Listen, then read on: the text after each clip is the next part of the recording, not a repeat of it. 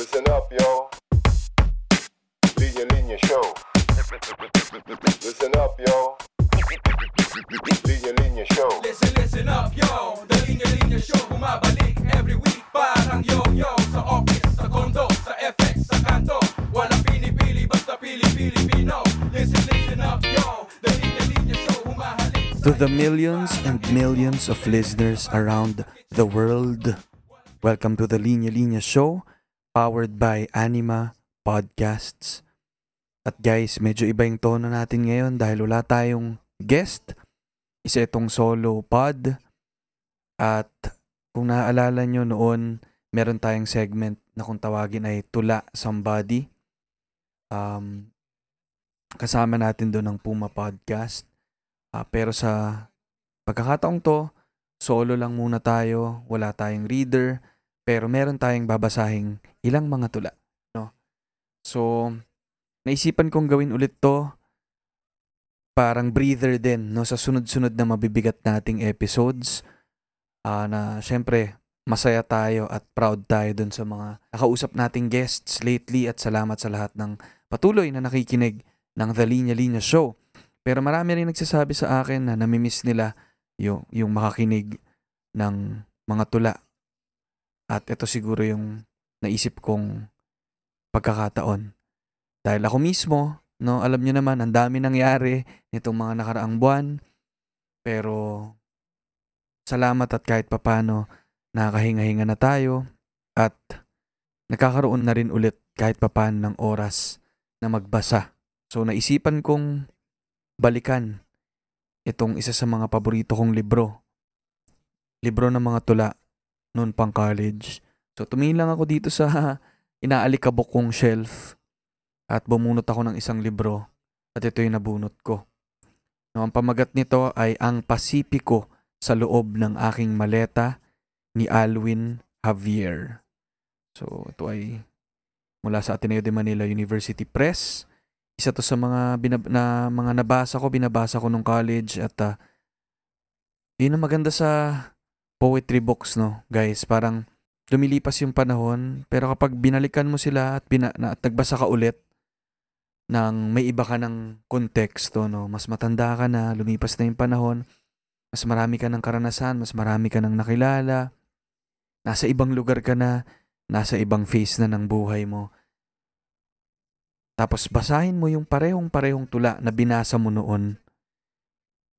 Nagkakaroon ng ibang pagbasa yung teksto. Nagkakaroon ng ibang pagbasa yung mga tula. Dahil may bit-bit ka na rin na ibang karanasan. No, may bit-bit ka na rin iba sa loob ng maleta mo. no, so, yun. Parang ginusto kong basahin ulit itong mga to at tignan kung ano yung magiging pagbasa ko rin. So, disclaimer lang na hindi ito review, no?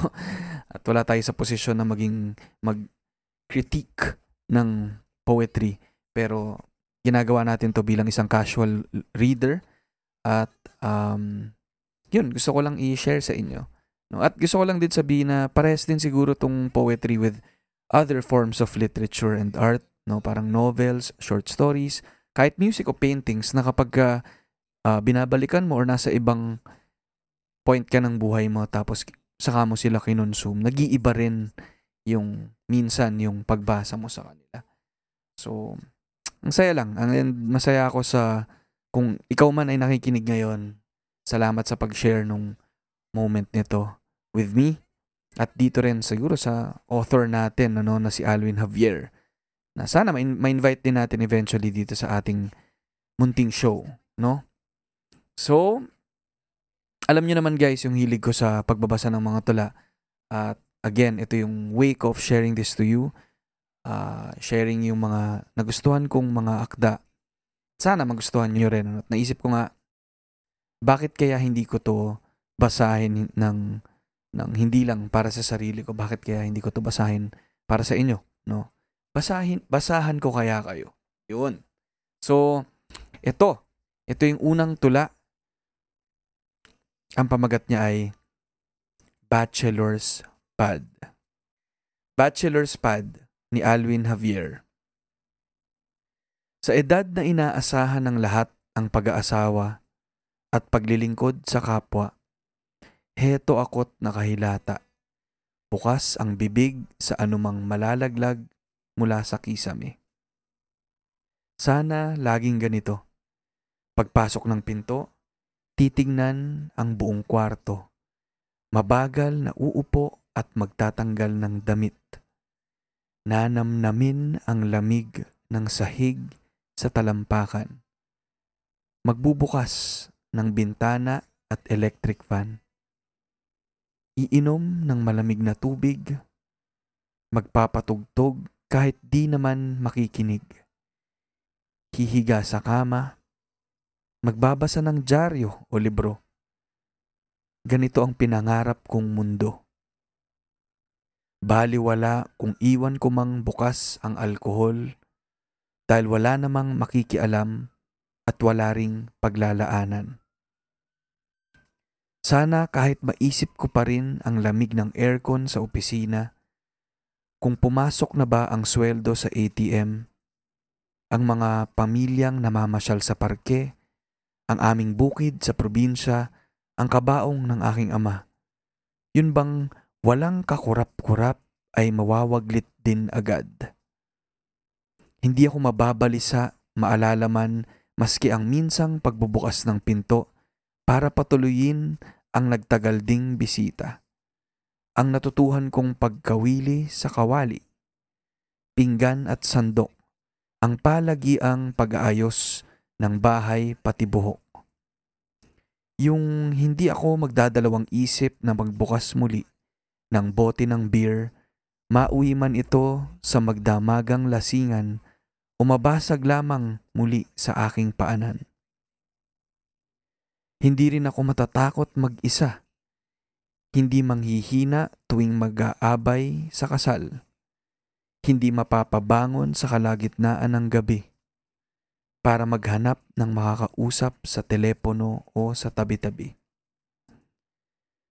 Paglabas ng bahay, hindi ako magkakandado ng pinto sa takot na may pumasok ng hindi ko nalalaman. Hindi kabado kung dumating na ba ang abiso mula sa ina-apply ang trabaho. Hindi mamumroblema kung mayroon bang bariyang pamasahe sa tricycle papuntang kanto. Habang pumipila sa FX, wala sana akong maisip kundi ang pansariling kapakanan. Hindi ang makukulit na batang palaboy, ang sari-saring makabayang graffiti sa mga prad- sa mga pader, hindi ang kunot sa noo ng driver na bagot sa traffic at sa buhay. Hindi ako magtataas ng kamao, lipulin man ng mga dayuhang negosyo, maging ang pinakamaliliit na tao't tindahan. Hindi makikialam mamatay man ang lahat ng pulubi at gumuho man ang lahat ng gusali sa aking harapan. Masakit din sa ulo ang palagi ang pagsisentimiento sa mga mahal sa buhay at sa masamang lagay ng lipunan. Mabigat pala sa bulsa ang madalas na paghahanda ng pandalawahang hapunan na para bang may bisitang darating. Paminsan-minsay kailangan ding pigilin ang sarili sa sobra-sobrang pakikialam at paglalaan. Kailangan ding ipaglaban at alagaan itong sariling kwarto, itong katawan. Kay sarap marahil ang kalimutan na lamang ang lahat at magpasasa sa langit na hatid ng kamangmangan. Ngunit minamasdan ko ang mga naipong libro sa tokador at alam kong hindi ako kailanman magsisisi sa pagiging mulat. Sinisipat ko ang mga simpleng na ipundar na gamit. Ang TV, ang ref, ang microwave, ang mga CD, ang computer. At sigurado akong may mga kasama, di man makapag-asawa. Sa ganitong pagkakataon, hindi ako nangangailangan ng katalik o kaibigang pagbubuhusan ng pagod at galit. Hindi ko rin naiisip umuwi ng probinsya para humingi ng payo o dagdag na pera. Heto ako ngayot nakahilata. Nagpapahid ng luha sa mata, bumabangon at nagpapagpag ng dumi sa kama, nagwawalis ng kalat sa sahig, naliligo, naghihilod sumasabay sa malamig na boses ni Nat King Cole, umiindak sa mabagal na musika, kumikilos para sa isang pangangailangang hindi dahil sa iba, hindi para sa iba. Umaangkin sa sarili at sa binuong mundo ng ako lamang, ako lamang mag-isa. Boom! Sinulat to ni Alvin Javier ng Enero 2000, no? So, January 2000. So, yun guys. Ito isa sa mga paborito kong tula ni Alvin Javier. At siguro alam nyo na kung bakit, no? Dahil relate na relate tayo dito sa Bachelor's Pad. At siguro ang mga realizations or parang diwa siguro ng pag-iisa at pagkakaroon ng sariling space, 'di ba? Kahit papaano pagyakap sa pagiging solitary at pag-accept and pag-appreciate ng mga bagay na nagagawa mo mag-isa. No, na may halo rin siyempre konting pait. No, pero yun, pwede mong i-appreciate ang pag-iisa at ang pagkakaroon ng sarili mong espasyo. Siguro nate-take for granted din natin yung mga bagay na to. No? At siguro nakaka-relate dito yung mga, hindi lang yung mga single ano, or mag-isa, kundi yung may mga, mga nakabukod at nag, may meron ng sariling space. Naka-rent ng condo, nakakuha ng sariling space, mag-isa sa bahay. And yun, ang ganda lang nitong bachelor's pad. At uh, sana, soon, ay hindi ko na to maging paboritong tula. No? sana naman. hindi forever, ano na to, parang motto ko na tula itong bachelor's pad. Manifest natin yan. Anyway, moving on to the next poem. Ito rin, isa rin to sa mga nagustuhan kong tula. No, ang ganda lang nung, ang galing kasi tumula ni Alvin Javier kasi parang totoong totoo, parang yung language niya, kahit may mga tugma, ano, parang napaka-natural lang din, very casual din yung language niya. Nagtataglish din siya. So, yun, ang sarap basahin, ang sarap pakinggan. At ganun din itong mga iba pa niyang tula dito sa collection niya. Um, ito, yung pangalawang tula. Ang pamagat nito ay How I Spent My Summer Vacation ni Alwin Javier. How I Spent My Summer Vacation. Or how I would have spent it. Magtatapa ng katawan sa Malapaskwa, maglalambitin sa zipline ng Misamis, mag-ispelangking sa kuweba ng Sagada. Kaso, wala na pala akong pera. So as usual, tumulong ako sa pagbibilad ng palay sa mainit na bukid namin sa Isabela. Nevertheless, nagplano pa rin ang mga kaibigan na mag-river rafting sa Kalinga. Mag-rappelling sa Paracelis at mag-three city bar hop sa Santiago, Kawayan at Tugigaraw. As it turned out, wala pa akong isang araw ay pumutok ang transformer ng kuryente sa Ilagan at hayun, blackout ang probinsya at aabutin daw ng isang buwan. Panic mode ang lahat, kaya cancelled ang lahat ng plano.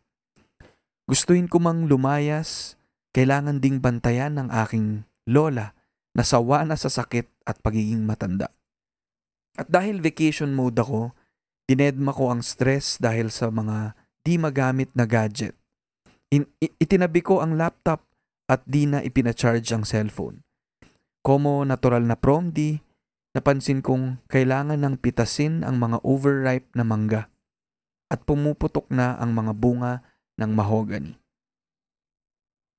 Pero di ang mga punong iyon ang kinarir kong akyatin. Buong tapang kong sinubok ang matata Buong tapang kong sinubok ang mataas na puno ng nyog dahil kailangan ko ng iinumin para sa aking cleansing diet. Di ko alam kung dahil tatanga-tanga o tumaba na ako, kaya agad akong dumausdos at sa isang iglap ay parang baboy na nakaplakda at gasgas ang tuhod. Kinabukasan, nakantsawan ako ng bunsong kapatid na sumama sa bukid para magsabog ng buto ng munggo na ipinanghahalili sa kagagapas lang na palay. Nang di ko na makayanan ng init, nag-walk out ako at nag-akmang sumampa sa baka Nang daglirin nito akong sinipa at presto, sumemplang ako sa fresh nitong ebak. Feeling useless at and pathetic ang labas ko, kaya nagkasya na lang ako sa pagligo sa tubig poso. Mainam na rin iyon dahil makakatulong ang pagbomba ng tubig sa aking daily physical activity. Total, wala namang naninilip, binanatan ko ang pagbomba ng nakabrief. Di ko alam kung sadya lang akong may balat sa puwet. Biglang nasapul ko ang sariling bayag ng handle ng poso. At hilong-hilo akong napabulagta with matching birds on my dickhead. Ang moral of the story ay dineliver ng malakas na hangin at mga nagliparang buto ng mahogany na naglanding sa aking tabi. Umiikot silang parang ruweda, parang elisi. Yun, sinulat ni Alvin Javier, Abril 2009. So yun, nakakatuwa lang, no? siguro sa mga nakikinig na taga-probinsya, no? or may, may probinsya na sanay na umuwi rin ng nagbabakasyon sa kanya-kanyang probinsya. Ang saya lang din ito, no? Uh, parang nag imagine siya sa mga gusto niyang puntahang lugar. Tapos nauwi siya sa pag-uwi dun sa kanilang probinsya at nagka loko-loko yung kanyang experience. Pero at the same time, parang isang malaking experience pa rin siya going home to your, di ba, native province. And yun, nakaka, ano lang to, nakaka throwback no, sa mga times na nakaka-uwi pa tayo sa probinsya. Sana kayo, nakaka-uwi na rin kayo sa mga kanya-kanya yung probinsya ngayon na medyo mas maluwag-luwag na ang ang transportation ngayon. So yun, no, summer ba ngayon? Hindi ko alam kung kailan na ba ang summer. Basta umiinit na ulit ang panahon pero I mean, umuulan na pala no, pero mainit pa rin yung panahon. No, so Hay, kailan kaya ulit makaka-uwi ng probinsya? Yung probinsya namin sa mother side ko ay Iloilo. So, sana makauwi ka rin kami doon soon para makasama yung mga tito tita ko doon, mga pinsan ko doon. And sana hindi ganito ka ano, no, makatapak ng tae at saka mga tamaan ng ng handle ng poso sa bayag, no. Sana hindi naman ganito. Pero sobrang miss ko na makauwi ng probinsya. Sana makauwi ako ng Iloilo lalo na ngayon na I feel na and nababalitaan ko napakarami ng development sa Iloilo. Sa mga fellow Ilonggos ko dyan, shoutout sa inyo. Tsaka sa mga, ano rin, no? Sa mga masayang pumunta ng Iloilo kahit na hindi Ilonggo. Sa mga nagbabalak pa lang, sana makapunta kayo dyan. Meron palang restaurant doon yung isang tita-in-law ko sa Troy Oy para siyang Vietnamese Vietnamese restaurant sa may uh, ang pangalan na, sa Esplanade, Iloilo Esplanade. Sana puntahan niyo yan. Yun. Um, and yun, masaya pala ako kasi nakapunta dun si Aika Robredo um, nung nag, uh, may rally sa Iloilo nung ilang months before. Nakabisita siya doon, tapos nagkataon, yun, yung pinsan ko yung parang manager doon. So, buti pa siya, na-try niya na yung, yung restaurant ng tita ko doon. Uh, na-meet siya nung pinsan ko rin. So, sana makabalik na rin doon at uh, matry na natin yung wala lang, Vietnamese food sa Iloilo, no? I'm sure may Iloilo, Ilonggo touch yun. No, pero, hi, yun, ayun lang, ayun, no, parang ganun lang siya guys, ano, pag nagbabasa rin ako ng tula, wala na, siguro na, nasanay tayo sa, sa school noon eh, na kapag nagbasa ng tula, parang mapapa, kailangan may reflection paper ka, kailangan magsulat ka ng report, no, so ganito lang naman na maganda kapag may sarili ka ring book, babasa ka lang ng tula at free kang mag-isip kung ano mang maisip mo, ano mang maramdaman mo, anong takeaway mo sa tula na yun. So, walang right or wrong answer dito. So, kayo sana, kapag mabasa nyo rin to, mapakinggan nyo itong mga tula na to, uh, share nyo rin yung thoughts nyo, ano yung tumakbo sa isip nyo, anong naramdaman nyo, and walang maling sagot. So, share nyo lang, tag nyo lang at The Linya Linya Show. Yun! At ang huling tula na babasahin natin para dito sa Tula Somebody, pamagat naman nito ay Martial Law Baby ni Alwin Javier. Martial Law Baby. So, meron siyang, ano tawag dito?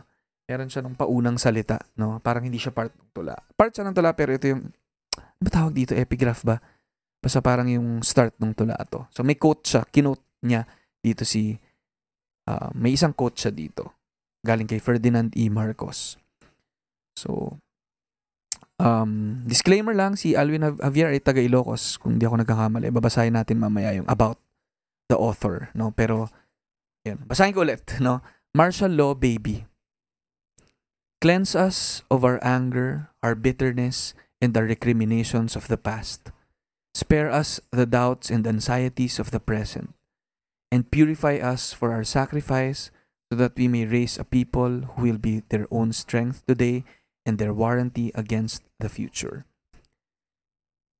Quote by Ferdinand E. Marcos. Tanging salamin pa rin ang naghahati sa atin. Hanggang dito sa iyong kinahantungan. Kuhang-kuha ko ang matamong singkit at yabang ng tindig.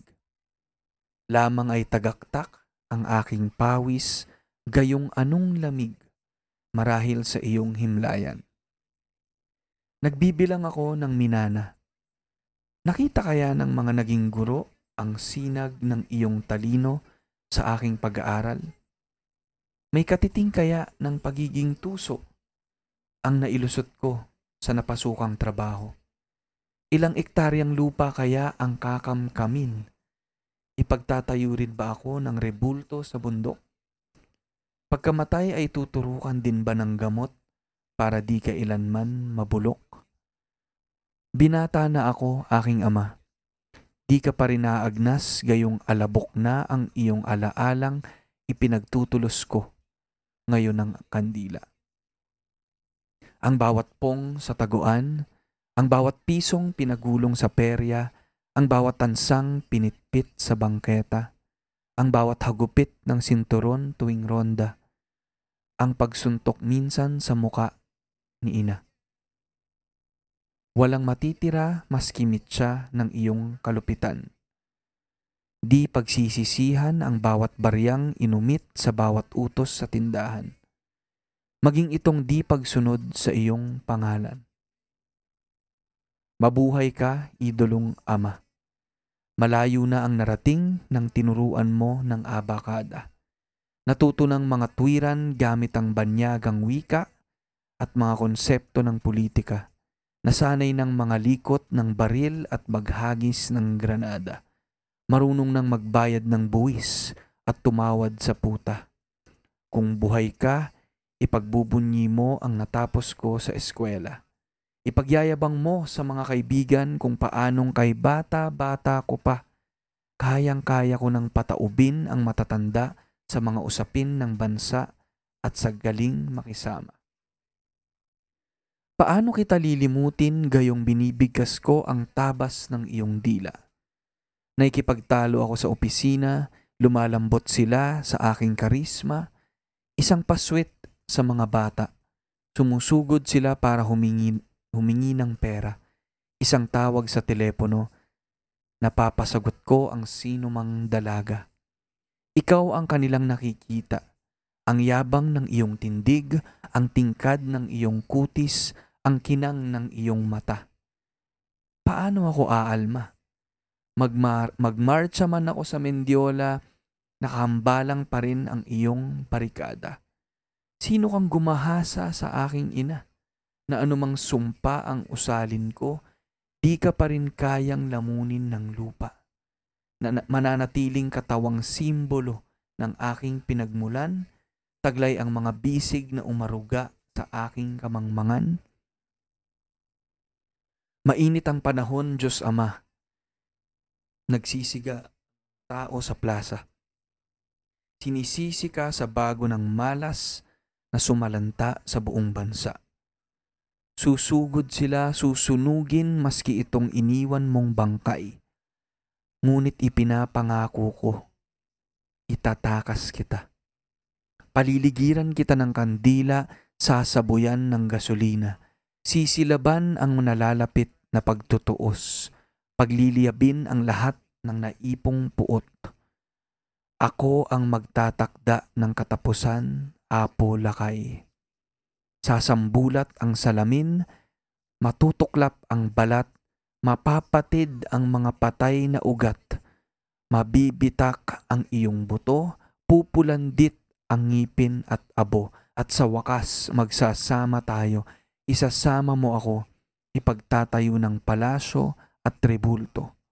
Ako ang tagapagmana ng iyong impyerno. Whew! So guys, alam nyo na, no, napaka-timely ata nitong tula. No, ito yung sinasabi ko eh, na ang tagal nang sinulat ito ni Alwin Javier, Enero 2001. Pero iba na yung ibig sabihin, parang may ibang ibig sabihin nito, no. Nakakapangilabot ngayon na martial law baby, literal na martial law baby ay ang napipinto nating pangulo, no? Si Ferdinand Bongbong Marcos. Ay, nangingilabot ako. Pero, yun. Hindi ko alam, no? Parang wala akong panahon para talagang himayin ng mabuti tong tula na to. Pero nangingilabot ako sa pagbasa nito. No? Hindi ko alam kung persona ba ni ng anak ni, ni Bongbong Marcos it, ah, ni, ni Ferdinand Marcos na si Bongbong itong persona na to na sinulat ni Alvin Javier no bilang parang point of view siya ng anak eh no pwedeng literal na anak ni Ferdinand uh, ex-president Ferdinand Marcos? Or 'di ba? Alam niyo naman no? Parang yung mga ibang Ilocano rin or ibang mga mga taga taga-subaybay ni ng ng mga Marcos ay pakiramdam nila tatay nila si Apo Lakay no? So parang posible rin eh na iba ibang tao to no? Kasi parang sundalo yung yung persona dito eh. Mabuhay ka idolong ama no? So posibleng in-idolize niya lang talaga to si Apo Lakay tapos sinasabi niya na marunong na siyang maghagis ng mag, mga likot ng baril at maghagis ng granada posible siyang ano eh posible siyang sundalo no sa martial law tapos nakikita niya si Ferdinand Marcos, no? Natural, no? Ah, na, o parang obvious na nung mga panahon na to, wala pa sa libingan ng mga bayani at alam naman nating wala siya dapat dyan, ano? At uh, nung pangapanahon to na naka-preserve pa yung katawan ni ng ng uh, ni, ni Ferdinand Marcos uh, Ilocos pa ata to. Nasa isang museum to na naka-preserve yung katawan. Posibleng persona ito eh ng isang martial law baby? Martial law baby nga yung title ano? So posibleng martial law baby rin ako no? Uh, or tama ba? Or ano pala ako? EDSA baby pala ako no? Pero no persona to nung mga panahon ng martial law na pinanganak doon at posibleng sundalo nito mga panahon na to. Tinitignan niya yung idol niya at ito yung mga tumatakbo sa isip niya. Sinasabi niya na 'di ba parang may mga nag siguro parang may mga galit na nagpoprotesta sa sa kanya noon. Pero sabi niya isasalba kita no itatakas kita. Grabe yung dulo no. Pinapangako ko itatakas kita paliligiran kita ng kandila sasabuyan ng gasolina sisilaban ang nalalapit na pagtutuos pagliliyabin ang lahat ng naipong puot ako ang magtatakda sa katapusan apo lakay sasambulat ang salamin Matutuklap ang balat, mapapatid ang mga patay na ugat, mabibitak ang iyong buto, pupulandit ang ngipin at abo, at sa wakas magsasama tayo. Isasama mo ako, ipagtatayo ng palasyo at tribulto. Ako ang tagapagmana ng iyong impyerno. Boom! Oh my God! Ano ba to? Nagtatangka ata siyang sunugin yung katawan niya at sumama siya doon. At siya daw yung tagapagmana ng iyong impyerno. Oh my God! Wow! Ang tagapagmana ng iyong impyerno. Alam niya kung anong ginawa nito eh. Ni ng Marcos. At siya daw ang tagapagmana ng impyerno. Wow! Medyo sumasabog yung ulo ko ngayon guys. Kinikilabutan ako at wow.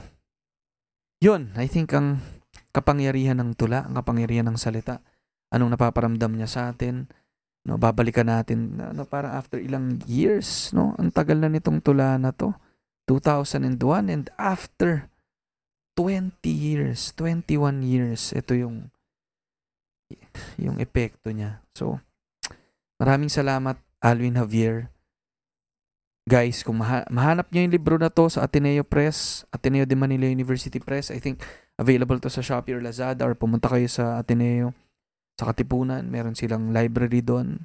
Loyola School Libraries at Ateneo de Manila University Press. Sana mahanap yung tula na to.